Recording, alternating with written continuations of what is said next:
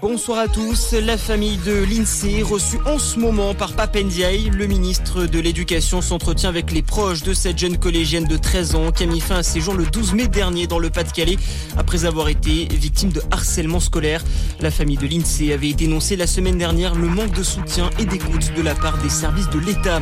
Toujours au chapitre du harcèlement scolaire, quatre adolescents ont été reconnus coupables aujourd'hui de harcèlement à l'encontre du petit Lucas, ce collégien de 13 ans qui s'est suicidé en janvier dernier dans les Vosges. Le tribunal pour enfants d'Épinal n'a toutefois pas retenu de lien de causalité entre ces faits et le suicide de l'adolescent.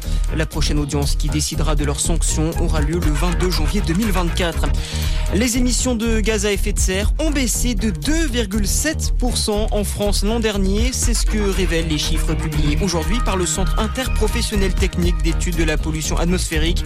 La baisse est un peu plus marquée que ceux qui avaient été estimés jusqu'alors grâce à une une moindre utilisation des énergies fossiles pour le chauffage.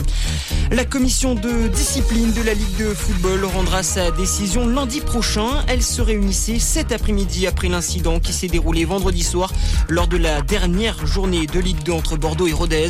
Un supporter bordelais était rentré sur la pelouse pour bousculer un joueur uténois. Les possibles sanctions pourraient avoir des conséquences sur le classement final. Réponse donc dans une semaine.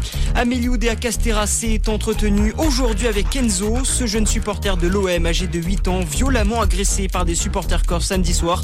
Atteint d'un cancer au cerveau, il avait été invité à voir le match de football entre Ajaccio et Marseille. La ministre des Sports a donc décidé de l'inviter lors des Jeux Olympiques à Marseille en 2024. Et puis en cyclisme, deuxième victoire française en deux étapes au critérium du Dauphiné. Julien Alaphilippe s'est imposé aujourd'hui à la chaise Dieu.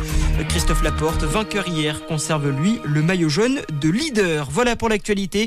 Passez une excellente fin de journée. À notre écoute.